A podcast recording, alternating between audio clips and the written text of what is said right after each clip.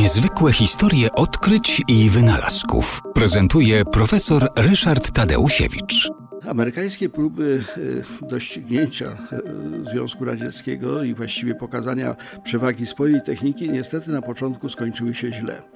E, po starcie Sputnika 1, który przypomnę wystartował 4 października 1957 roku, Amerykanie postanowili jeszcze w tym samym roku, a dokładniej 6 grudnia tegoż roku 1957, a więc na Mikołaja, chcieli sobie zafundować swojego własnego satelitę.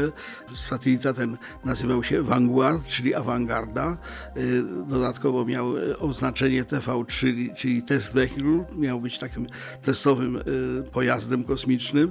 Była to kula o średnicy 15 cm, kilogram, kilogram i 30 gramów ważył, wobec tego to była, to była niewielka rzecz.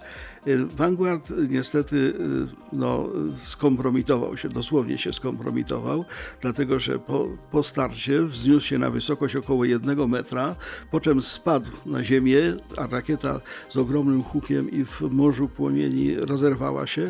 Natomiast sam satelita toczył się po ziemi i biedaczek sądząc, że jest w kosmosie, nadawał swoje sygnały. No, dopiero go tam wyciągnięto z trawy, wyprowadzono z błędu, że nie jest w kosmosie, wyłączono. No a, że tak powiem, niepowodzenie tego pierwszego sztucznego satelity było bardzo bolesną lekcją dla Amerykanów, że jednak ich technika nie jest aż tak doskonała, jakby sobie tego życzyli.